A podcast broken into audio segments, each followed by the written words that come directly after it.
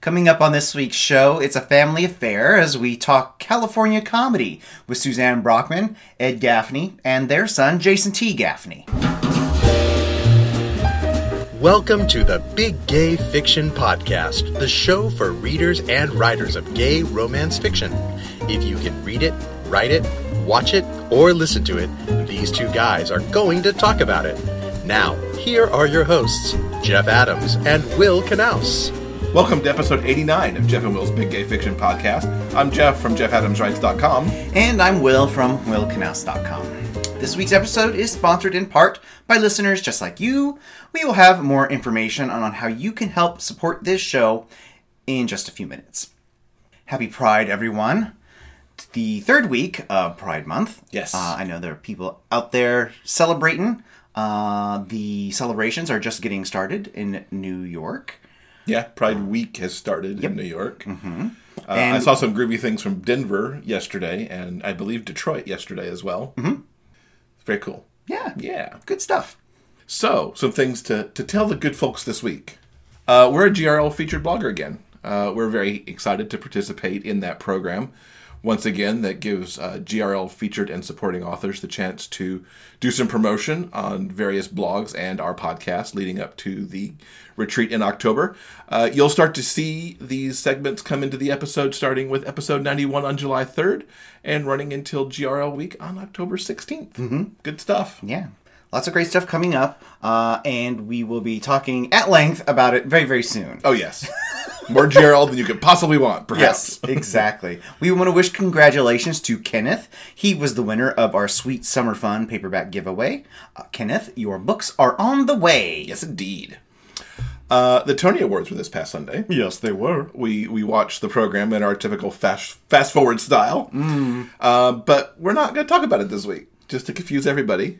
Uh, we're actually headed out to New York, uh, middle of this week, for our theater trip. So we're going to hold off on Tony Awards talk until we're back. So you'll we'll talk all about that and what we saw in episode ninety-one in just a couple weeks. Yep, all sorts of theater coming up really soon. But first, before we do that, let's talk about Patreon. Let's do that. Yes, we want to uh, give a great big shout out and a great big thank you to all of our newest patrons, Luann, Megan, and A E. Hello. Welcome to the family, guys. You can help support the Big Gay Fiction Podcast with a monthly pledge through Patreon. For as little as twenty-five cents an episode, your pledge helps pay the cost of producing and distributing this podcast. Now, for those fans who pledge at the silver and gold levels, you'll have the exclusive opportunity to ask questions of our upcoming guests. If you're a patron and you'd like us to send you a Pride Month thank you, uh, please go over to Patreon and send us a private message, and uh, that way we can get your snail mail address and send you out something before the end of the month. Send you a little something special special. Yeah. So you can get all the details on how to become a patron at patreon.com slash big gay fiction podcast. That is P-A-T-R-E-O-N dot com slash big gay fiction podcast. Did you know that podcasts love to get reviews too? Taking a moment to leave a review about the Big Gay Fiction Podcast helps us with the show's visibility online. Please take a moment to visit iTunes and leave a review. Your comments help other readers of gay romance discover this show. Thanks for helping us spread the word about the Big Gay Fiction Podcast. So as part of our interview with the Brockmann-Gaffney clan, Uh, we got to read the latest in the California Comedy series, Fixing Frank, in advance.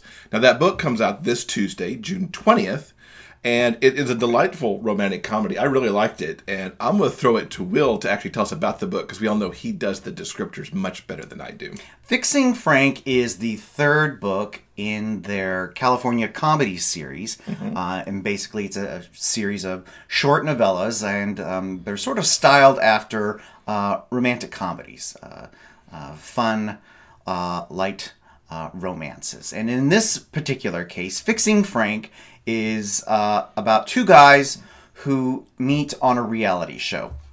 Uh, it's about Terry, the nice guy teacher, and Frank, the nice guy landscaper.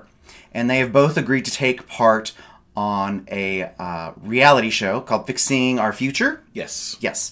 Okay, so they both end up on this reality show, Uh, and when they show up for the first day of filming, they look at each other and it's like, oh, God, not him. Yeah. Unfortunately, uh, because Terry and Frank have a bit of a past with one another. Terry's ex and Frank's ex left them uh, to be together.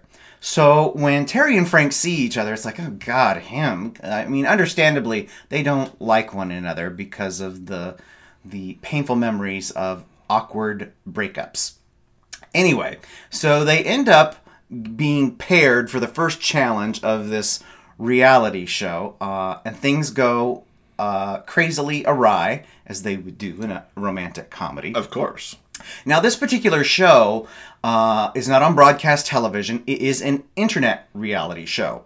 So, what they end up doing is they end up taping a segment, or the challenge, and then the episode airs almost immediately the very next day. Um, after this first challenge, the episode airs online, and everyone goes crazy for Frank and Terry. They think they are the most adorable couple ever. They nickname them, I believe, do they call them Tanky? I think so. Ter- Terry and Frank, Tanky. Um, so they become the uh, internet darlings by being on this reality show. Uh, and it causes a bit of a hubbub, which brings the show and uh, them to the attention of their exes. Uh, now, uh, Terry's ex is actually a wealthy owner of a tech company, so he comes and joins the show as a sponsor. Mm-hmm. And he shows up at a, an event uh, with his new boyfriend, uh, determined to make Terry feel awful. And Frank sees this and is having none of it. So he insinuates that he and Terry are now a brand new happy couple. And it causes all sorts of problems. Mm-hmm. Uh, and uh, wackiness ensues. I love this book so much. Uh, mainly, uh, mainly because it's very funny. Uh, the two main characters are uh, very sweet, uh, very kind, uh, and smart. And uh, it also contains one of my favorite tropes of all time, the sort of um, relationship of convenience. Mm-hmm. The sort of... Um, uh, Help, yeah. Help me out. Marriage of convenience. There's also the forced proximity going on because of the reality show. Uh, plus some pretty good uh, enemies to lovers going on there, too. Mm-hmm. Yeah, I loved it as well. I I, I thought the reality show uh, setting was really good. I like the, the, the, the wacky, wacky challenges they came up with to put these guys through. And I'll admit, I mean, I know it's a romance. I know there's got to be the H E A in there. Mm-hmm. And yet I was really stressed at the end wondering exactly how they were going to fix the big whammy at the end. So I loved it. I loved it to pieces. So we've got the chance for you to win the first two books in the California Comedy series. Just go to the show notes page for this episode and go to the Rafflecopter at the bottom of the page, and you'll be able to get entries so you can get in to win those books. Now, in the first part of this interview, we talked to Suzanne about her history writing M M characters, which started back in her Troubleshooter series. And then we move on to talking to Jason and Ed, along with Suzanne, on the collaboration they had for California Comedy. We're excited for a podcast first as we welcome a family to the show. We've got Suzanne Brockmann, her husband Ed Gaffney, and their son Jason T. Gaffney. Suzanne is the New York Times bestselling author of more than fifty novels, many of which fall into the romantic suspense category. Ed is an Edgar Award-nominated thriller author and screenwriter. Jason is an author, actor, and screenwriter. Together under their production company, Small or Large Productions, they produce movies, including The Perfect Wedding, which they all co-wrote. In addition, Jason and Ed co-write the California Comedy series of M M romance books, which are released under the Suzanne Brockmann Presents banner.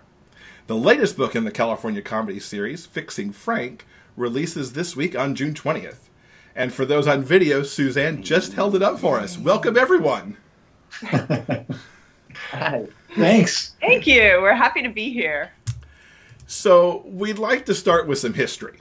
Okay. Going back to two thousand seven, Suzanne released a book in the Troubleshooter series called All Through the Night that saw the wedding between F B I agent Jules and actor Robin. Now, that was groundbreaking at the time for mainstream romance. And the book became the first M M to hit the New York Times hardcover fiction bestseller list. How did that book come about that you were able to pull that off? Well, it goes back, way back even before two thousand seven. Um, Ed and I became connected, well, actually, Ed, Jason, and I, all three of us, became connected to an organization called Mass Equality. Um, and this is a this is a group that had been around for, for a while, um, L G B T Q rights um, with a focus on marriage equality. And, um, and, and the story kind of really starts when um, Jason was in high school and he... He was homesick, right, Jace? What you do? You yeah. take it, take it away, Jason. So I was sick, um, probably like just the man flu or something, something pitiful. And uh, I some, somehow I ended up watching the Massachusetts version of C SPAN because um, I actually think I was watching random T V, and I think I think Mom, I think you came in the room and were like, "Turn it to the C SPAN. It's possible. We have to watch." And uh, and then I started watching it, and I was completely shocked because I had no idea that I couldn't get married to, like, I, I was out by this point. I was sixteen, seventeen. I was already out. And I had, it didn't uh, occur to me that I couldn't get married to the man of my dreams when I met him, and that these people were having a fight. Uh, like, and it, there were, there were words exchanged by people on the floor. On the floor uh, of the, the State House in Massachusetts. So this was, you know, you know, hot C SPAN action going on. It was just like riveting and awful and and heartening at times, but awful at times. Yep. And so, uh, yeah, yeah, yeah. So Ed, so Ed, take it away. Yeah, the way, the way I remembered, I'm not exactly sure of exactly what Jason saw exactly when. But I do know this: when um, in, in Massachusetts in two thousand four, the the state um, Supreme Court um, ruled that our Constitution allows gay people to get married. It people would be an infringement of their constitutional rights to not have them get married. Um, I don't exactly know what happened with Jace, but I do know what happened with the Massachusetts le- legislature. Immediately upon that ruling, people in the legislature started an effort to amend the Constitution, to basically take away the right of people, gay people, to get married. It was around this time that Jason became aware, as as as did I. Uh, I didn't, like, Jason came out a few years before that, and I didn't, I never crossed my mind, gay people married or not married. I mean, if you'd asked me, I probably would have said, I guess they can get married. I don't know. I never thought of it. You know, Jason was, what, sixteen or seventeen? Well, the minute he found out that there was a time when he couldn't, and then when he found out there were people trying to take away the right to get married, he got furious, understandably. And the three of us immediately got activated. In and fact, we became politi- political right. activists from that, activists from that minute forward. Yeah, some of our um, protest signs are, or actually they weren't really protest signs, they were more like proud to live in Massachusetts signs are behind. Um, oh yeah, those are, those are historical documents back there. I, Susan and I were marching around the, the the Massachusetts State House with these with these signs around this time. So this is like two thousand four, two thousand five, two thousand six, and so, then in two thousand seven we thought we'd won.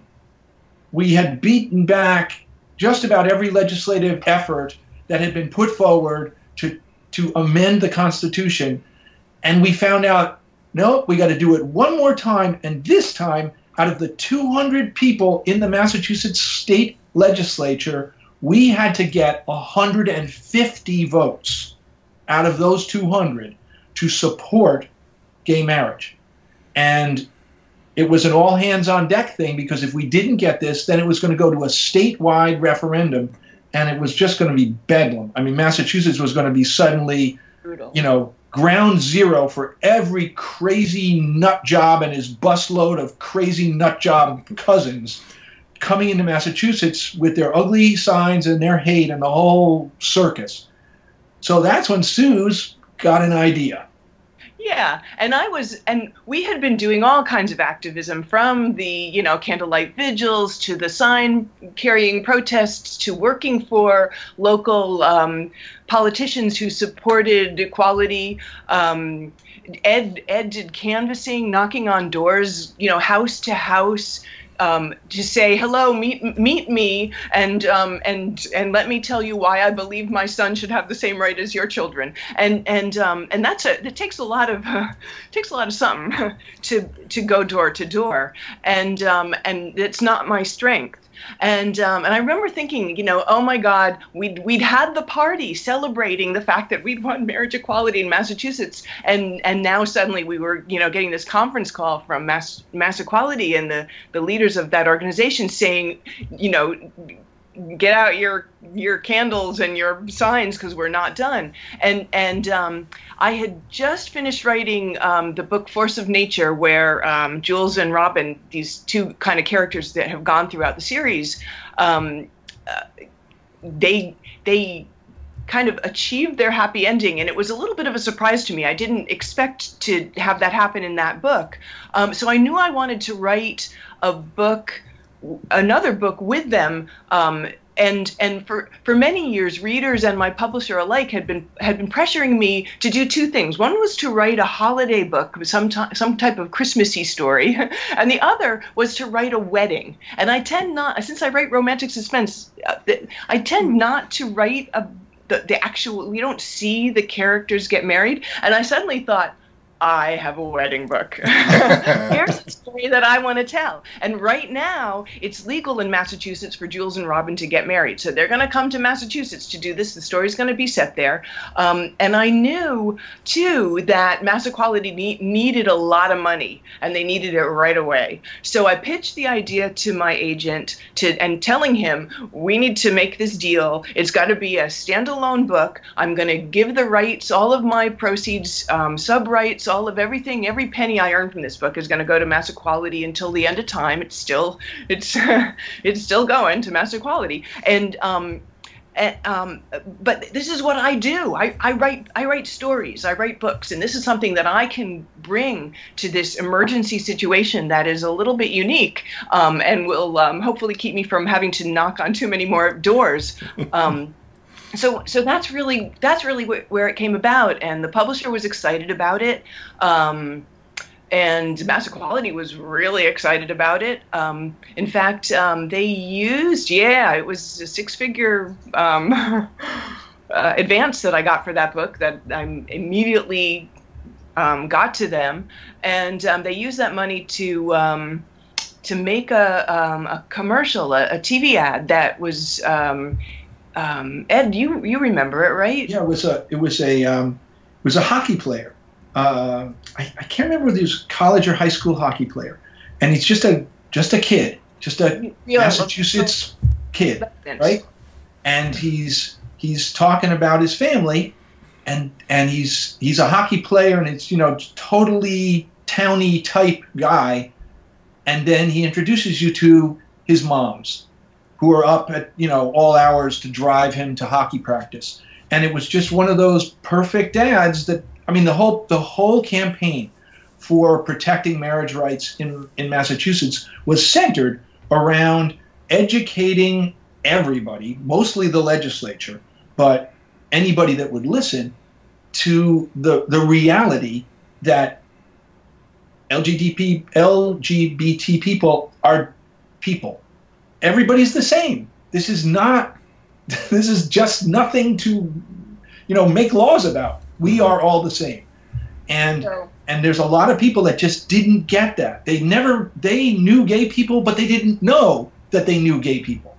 They, they, they had this image of, of what gay was, and it was and completely so, crazy.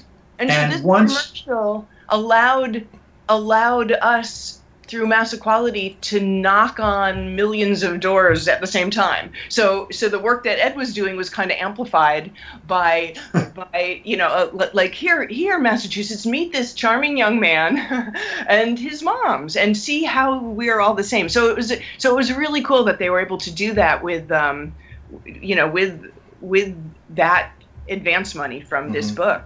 And um, was Ballantine on board from the beginning to go that route? Or, I mean, this was still two, two thousand seven when, You know, yeah. M M didn't cross too, too much into mainstream romance. Y yeah, you know, um, well, I had already, I, this was, this, I, I had already published several, Jules, Jules Cassidy was my most popular character oh. ever in my out gay F B I agent. And, um, and Ballantine was aware of that. And, um, the book Hot Target, where Jules and Robin, Jules first meets Robin, and there's a steamy kiss, and there's um there's a subplot between these two men, and um and we were we when that book came out, I think it was two thousand three maybe, um but when that book came out, we were worried um that maybe even our team at book club wouldn't review it because they didn't do that, and and and we just really didn't know. It was a mainstream romance. I mean, the main characters, it was M F, um uh but we really we really didn't know what to expect. And um and I had, um in anticipation of this, um after Hot Target came out and I started to get the reader response, I um I'm I copied every, oh, you know, readers saying, "Oh my God, I love Jules. I love this story with Robin, and I want, we want to see more, more Jules, more Jules." And and um, and I made copies of all the emails. I, you know, redacted people's personal information, um, but I created this. Um, Uh, I actually printed it out because I wanted it to. I wanted it to land on my publisher's desk with some amount of heft. Um, so I so I so I compiled the all these.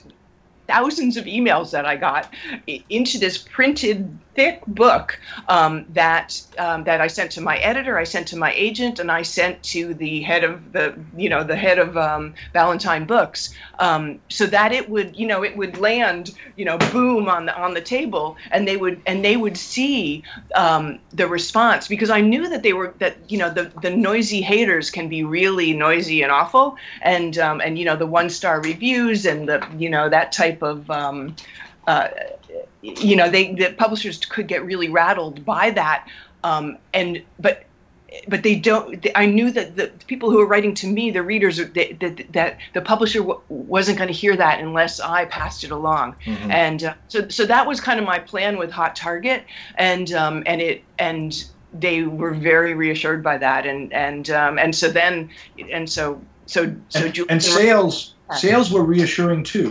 Yes. Hot Target sold very well. Hot and, and, Suze, and and Jules was her her reader's favorite character. Every time she went to a book signing, it was the first question she got was, "Will be will we be seeing more of Jules?" Yeah, yeah, and and um, Hot Target went on to be Border's best-selling um, romance hardcover of the year. It was the top seller, and and that so that was you know so I got a I got a you know a, a come this like reward thing, or award, not reward, but you know I mean it was it was a it was a thing, and it's Borders, they're gone now, but um but it was it was the best selling romance of the year, so um uh, so that was reassuring to them too. Um, my editor has been completely on board from the very start. I've worked with um, Shauna Summers at um, Ballantine for years and years and years and years and years, um, starting my category romance days, um, and so she she kind of knew where I was coming from. But um, but yeah, so you know that's kind of the the that's kind of where it started with um, with all through the all through the night, actually, with Jules and Robin having their own book. Um, But you know the whole marriage, the fight for marriage equality has a the story has a really happy ending for for our family in particular. Mm-hmm. Yeah, I got married last year, so. Did you We're, go to Massachusetts to do it? No, we we stuck around in California. We uh, Matt's family, my husband Matt, his family all lives out here, and it was warm and tropical, and so we figured. It was awesome. I always said, you know what? I am going to dance at my son's wedding. And I danced at my son's yeah. wedding. It was the best. It was the best wedding ever. It was awesome. Best wedding ever. That's awesome. Did you, as a teenager, Jason, how did it feel to have parents as activists? Was it awesome, or was it like, oh, please, go do that? There are times when I feel like, I, I mean, they. it was awesome. I'll start with that first off.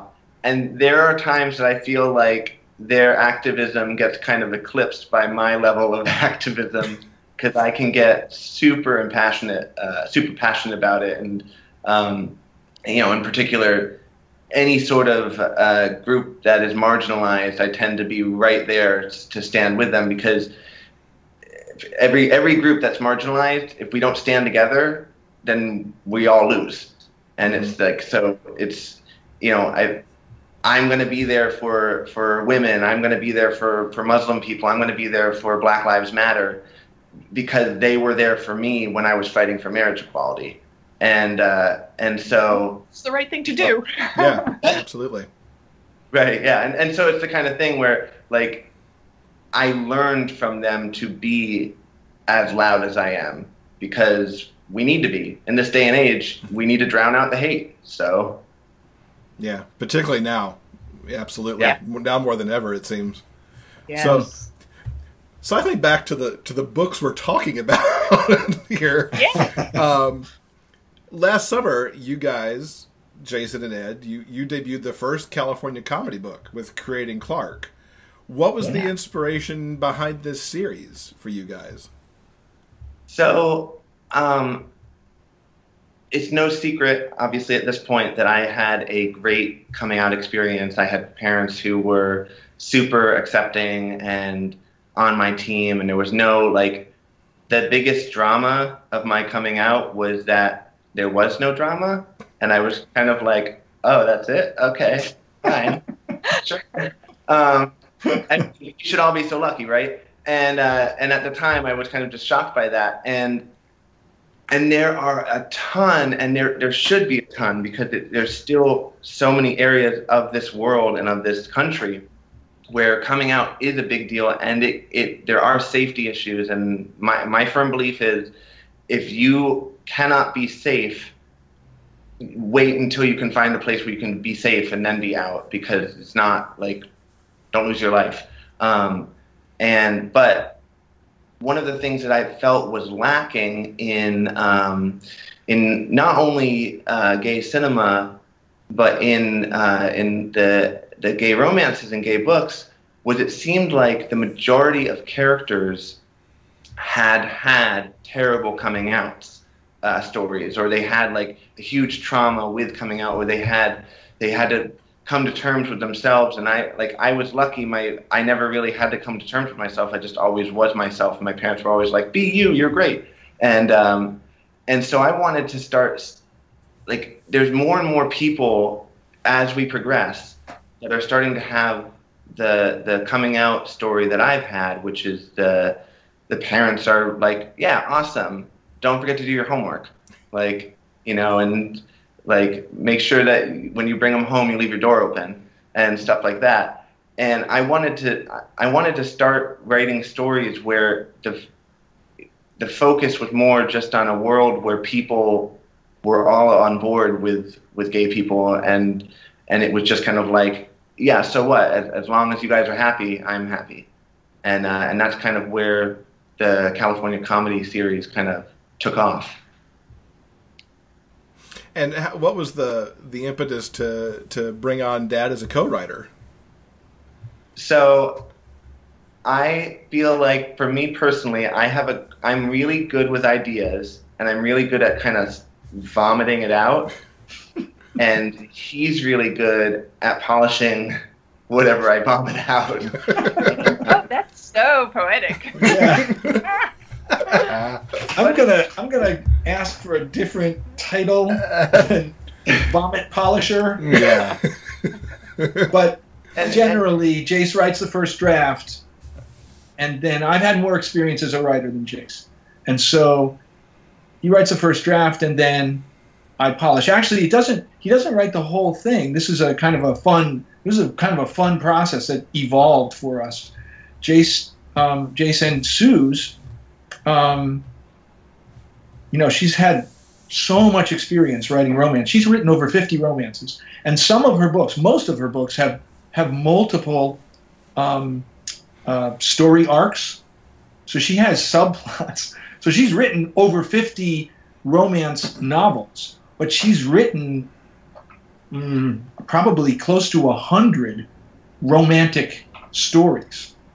So she's got an unbelievable wealth of experience in in that storytelling, you know, arena. So Jason and Suze talk about ideas that he's got, and she helps him with her perspective, and and they outline together, and then Jace writes, gets started, and he writes, I don't know, let's say, I can't remember, how, how many thousands of words do you write before you send it to me? Like four to five thousand. So he'll write maybe, let's, let's call it uh, three or four chapters, mm-hmm. maybe two or three chapters, and then he sends it to me, and then he keeps going. And I polish what he's written, so I'm sort of coming behind him. As he goes forward, I'm coming behind him. And so by the time, I don't know, we, we move pretty quickly. By the end of a month, month and a half, we have a, we have a first draft. Mm-hmm. When what's, what's both cool, gone. The characters start, like they start, and they're kind of like block figures, and he starts to polish them. And I read what he's done, even though I'm already three more chapters ahead, and I'll start to adjust them to, to funny little um, like catchphrases that, that he put in there. And I'll be like, oh, that's great. It's a great catchphrase. Let's, let's add that in. And so it almost becomes an avalanche by the end, because I've started to mirror the polishing he's done, which helps him not need to spend as much time with the polishing. So by the time we get through to the end of the draft, I feel like it's a pretty solid piece, and then it allows us to go back and and just fix any of the tweaks, that uh, any of the things that we missed, and tweak things, and and kind of uh, expand from there. I, I think that um, that part of um, uh, the, the the guys come from a screenwriting background, so it's so writing is a. Is it tends to be more of a collaborative thing, and um, and and there's um, a certain amount of speed involved that uh, that is impressive. um, so you know, so so um, and having worked together before writing The Perfect Wedding, you know, that was um, I think that you know. So it's a familiar thing too, to have this kind of uh, this teamwork, and and. Uh, Uh, I think it works really, it just wor works really well. They're a good team. Is the dynamic similar with the novel writing as it is to your to your screenwriting, or is there a little bit of a different bent to it? You mean when we collaborate? Yes. Um, it's very similar, very yeah. similar. I mean, we've done it, um, with The Perfect Wedding, we had a, a slightly, I mean, it was just a, a little bit of a different order. You know, the three of us came together with the idea for the story. Um, it did start again, once again, started from Jason's, um, just just a sort of a general feeling of like, you know, I love romantic comedies, I love comedies, and I and I love seeing movies with gay characters, gay lead characters, but I don't see a lot of gay romantic comedies where the comedy isn't coming off sexuality. For Jason, there's nothing funny about being gay. Nothing not funny. It's just being gay isn't funny. It's not a source of humor. And so, you know, that doesn't mean that, that, that you know, that comedy can't be developed that way, but he was just interested in doing it a different way. He just wanted to have lead characters, a couple of guys, boy, meet, boy meets boy, boy loses boy, boy gets boy. Period. Make it funny. Make it sweet. Make it romantic. And and so we came up with a with an idea that um, we thought fit that bill. This time I was the first draft reader uh, writer, so I wrote through. I wrote the first draft. I inserted a, a subplot about al Alzheimer's because my mom died of Alzheimer's, and I and I wanted to include a romantic subplot between older people in the in the story. Um, and as I wrote, Suze and Jason read and polished and reacted, and that's how that one came about. But it was a he always says we reactions. Yeah, it, it was always very noisy. There's a lot of, like, Jason and I tend to be um, enthusiastic. Uh, yeah, passionate. Like ah! like, oh, what did you do? They're like, no, no, no, no, no. uh, so there's a, so it can be noisy. It's a it's a noisy process, but that's okay. And now with every with, with all of you in different states, I imagine loud Skype conversations that can happen as well. Yeah, that's right. Phone calls, a lot of phone calls. Yeah. What's your role, Suzanne, in the in the California Comedy series? There was a little bit of talk about working through the initial plot ideas with you, but then where do you kind of feed back into it with? Because you, as as noted, you've got the romance experience. Yeah, yeah. Well, I I was kind of um I'm kind of as Ed, Ed put it earlier. I'm I'm kind of involved at the very beginning and then at the very end. Um. So so I'm I I really like the kind of plotting and brainstorming and um and knowing, like, having Jason say, okay, here's the story I want to tell. Um, how what's the best way to tell it? How do I how do I convey this? And um and with the understanding that what we what we are creating here with this line of books is basically a line of male male category romances. So so what we want to do, we're looking for the familiar romance tropes. We want to tell the stories that have been told a bazillion times, but in male female books.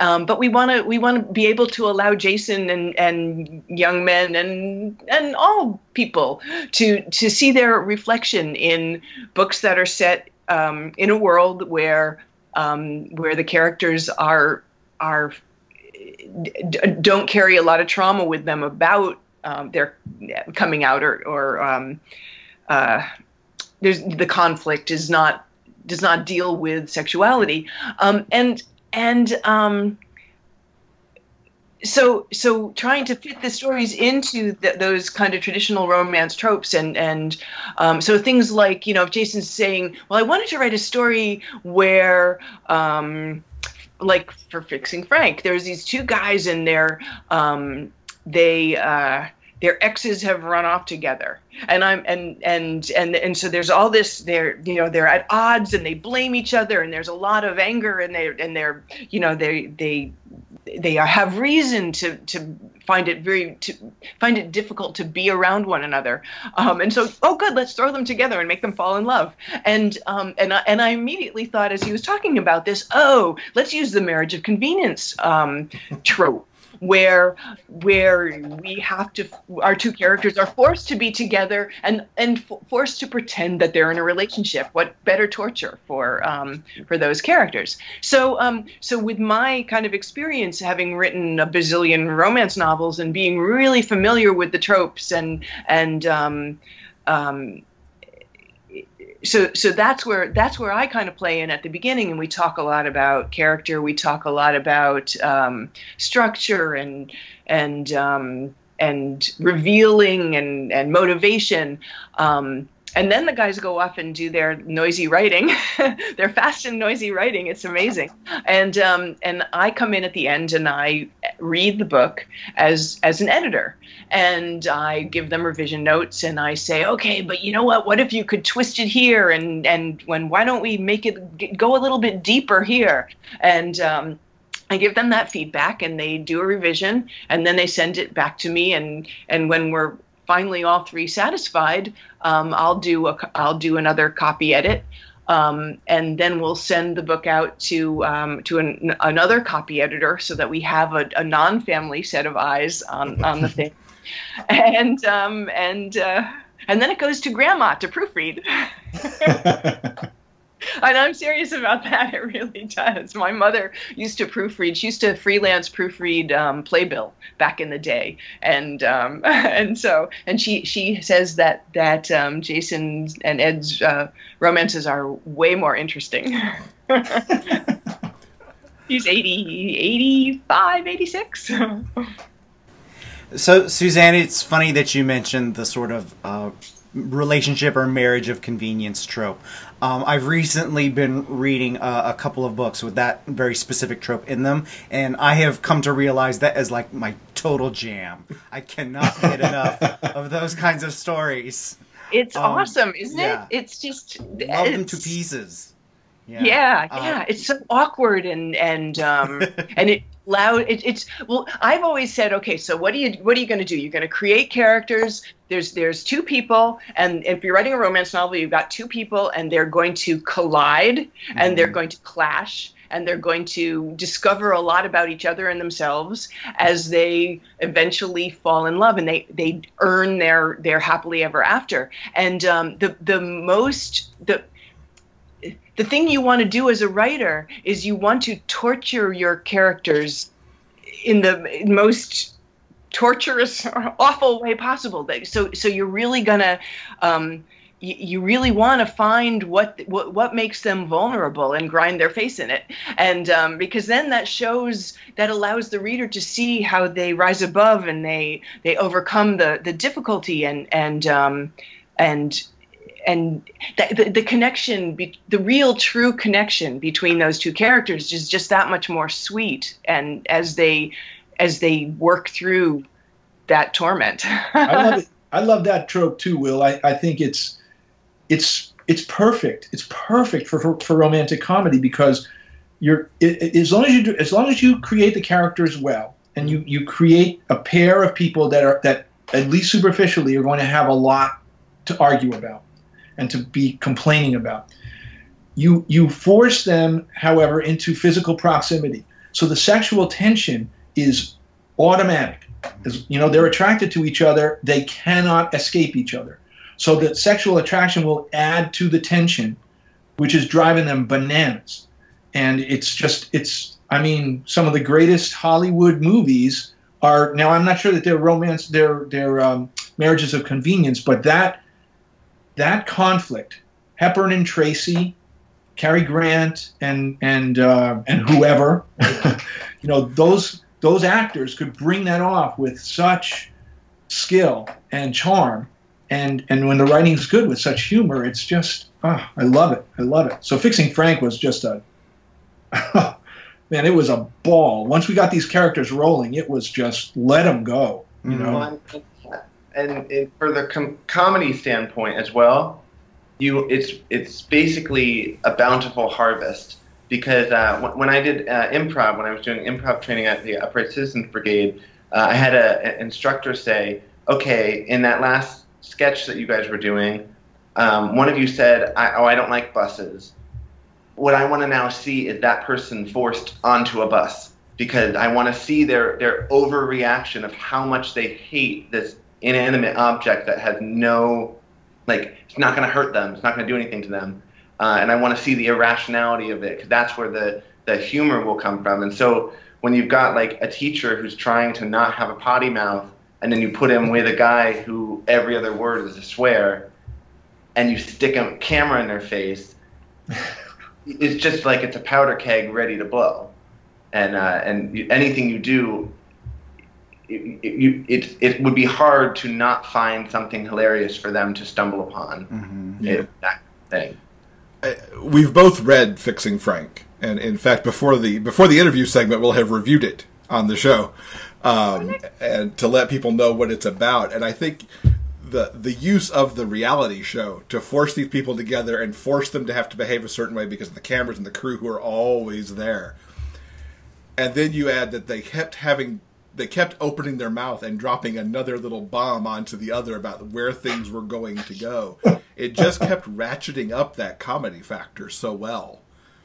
Uh, did you must have had a great time coming up with the challenges for the reality contest as well. That was that. I mean, I just imagined what I would want to see as a viral video and what would make me laugh. Um, because I will be that person that sits on YouTube for two hours, literally just going for like videos that people fail at something and giggling, because I have a twisted sense of humor. Um, and so, yeah, so anything where the, like, you know, getting cold paint thrown on you and screaming and trying really hard to not swear, but you can see in their face, oh, they want to swear. That's hilarious to me. The, like, the angrier someone starts to, the irrationality, and then it just, it tumbles downhill from there. And it's just, it's, I love that. Mm-hmm. Now, Jason and Ed, you spoke to your collaboration process earlier uh, in sort of a screenwriting um, form. When it comes to these California comedy books, um, do you guys uh, spend time fleshing out the characters and working on the plot beforehand? Or is it more like maybe improv based? Because these books are, you know, very grounded in the the ideas of romantic comedy. So I'm wondering, uh, do you plot heavily before, or do you just sort of like start writing and, and go wherever it takes you? We, I mean, I, with we plot. I well, I should say, my mom and I plot heavily, and then I send it to my dad, and I go, "This is what we're writing." And he goes, "Okay," and then. And then I then I start shooting pages at him at rapid pace, and uh, and so so it, it it's it's heavily structured, and yet, like, once we figured out that Frank had a mouth on him, then my dad I, I would I'm going to speak for you, but I feel like that was when you you really uh, like you started firing out jokes for Frank left and right in an, like in an improv way, but it was just like, it was rapid fire. And suddenly Frank really became this more uh, three dimensional character. So it's like a com, I would say it's like a combo of heavy structure at the beginning with the fluidity of, okay, if he's going to change, we'll just change with him. And that's fine. Yeah. But is, yeah. Is, Susan and Jace are really, really careful to plot the book out. And then, as writers, it's it's really uh, important. It's a major responsibility for the writers to make sure that the characters, once the characters are established, and you feel good about them, that the the the choices that they make in the book are consistent with their character. Mm-hmm. So if if something has already been plotted out, and you know, three quarters of the way through the book, you're expecting, you know, the plan was for them to do X, Y, and Z. But by that time, the characters have, have evolved to the point where X, Y, and Z wouldn't make any sense. We have, you know, we have plenty of uh, leeway to, to shift so that we we we maintain uh, the the characters. They do not. The plot is not like. It's established in the beginning, it's clear, we know where we're going, but if there's something that doesn't, you know, if the if the writing process brings us to a point where sticking to the outline would be not true to the character, the outline loses. The characters win. We know where we know they're going to end up together, we'll get them there. But um and, and they have a strong idea of where they're going in the beginning, but it, but if If we find that we have to take a detour, we take a detour. And, Suze, Suze, is that kind of where it comes back to you at the end, where you're making sure that they kind of mind the typical romance beats as they go, if they end up deterred yeah. from that initial plot a little bit? Yeah, yeah. And and um, because there are and there are elements, too, of... of um, Um, you know, having written so many books and, and and been doing this for so many years, you don't want, um, we never want to um, have the um, the romantic storyline. Um, we we don't want to we don't want to we don't want to give it away too soon that these two people are going to actually make this work out.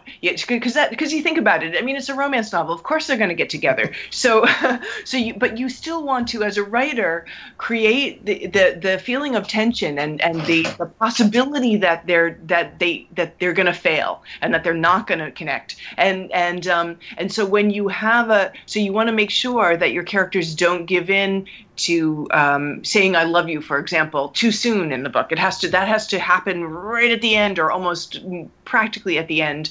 Um, and so, so, so there's a there's a balancing act there. Like, uh, make sure that um, that things could still go south right right up until the very end. Um, so, so those are kind of the things I'm I'm looking for. Um, but you know, like like Ed and Jason were saying, it's um, the character is the most important thing, and. And I think that um, it's, you know, it's interesting because Jason, as as a writer and an actor, really brings um, an interesting kind of spin to to the to his writer part of, of the process. And, and, you know, so working with him, you know, we talk a lot about like, well, what would, how would you play this character and what would you be thinking and where would, what kind of backstory would you develop? Like, because, because if you think about it, an actor who gets a job, even on, in a really small role, um, has, creates a backstory for their, for their character. So that's something that, that, that Jason is really familiar with. And, um, and I believe as a writer that if you're going to make your character, in order to make a character um, true and realistic, um, we have to, you as the writer has to have to know where that person came from. Where did they start out? What was, you know, what drives them? And, and so, um, so, so a lot of times when, when I'm talking with Jason about, uh, about the, the ideas he has in the, and the book that he wants to write, um, we do get into the, the, The, these interesting kind of comparisons um, between writing and acting, and and um, it's just been really, really fascinating to to kind of get inside his head and see how how the actor's brain can really um, um, uh, bring a little special something to the writer. Mm-hmm. Interesting. I had never really considered that aspect of things as transitioning between the different uh, crafts. Yeah. Yeah, it's really interesting. Great. As you geared up to kind of write the gay romance books, did you read what was out there in the market already, or did you just kind of jump off of, you know, what you're the knowledge of the M F market already and go from there? Yeah, no, I I, uh, I did check out what was in the market. Um, I looked. I I put a couple of like Twitter and Facebook pleas to people out there being like, send me your favorite authors, and uh, just to try and and and latch on to like the best of the best and just see what they were doing that was making them the best of the best, and and what what was making them funny, what was, and like I specifically was asking for, for romantic comedies, and I wanted to just get a feel of like, okay, so they use that uh, you know, Uh, that kind of voice, or they're going that kind of direction with description, and that's like, and I can see why that really works for them. I know that wouldn't be, that wouldn't flow from me naturally, but I really like what they did. How can I like find my own way of saying that type of thing?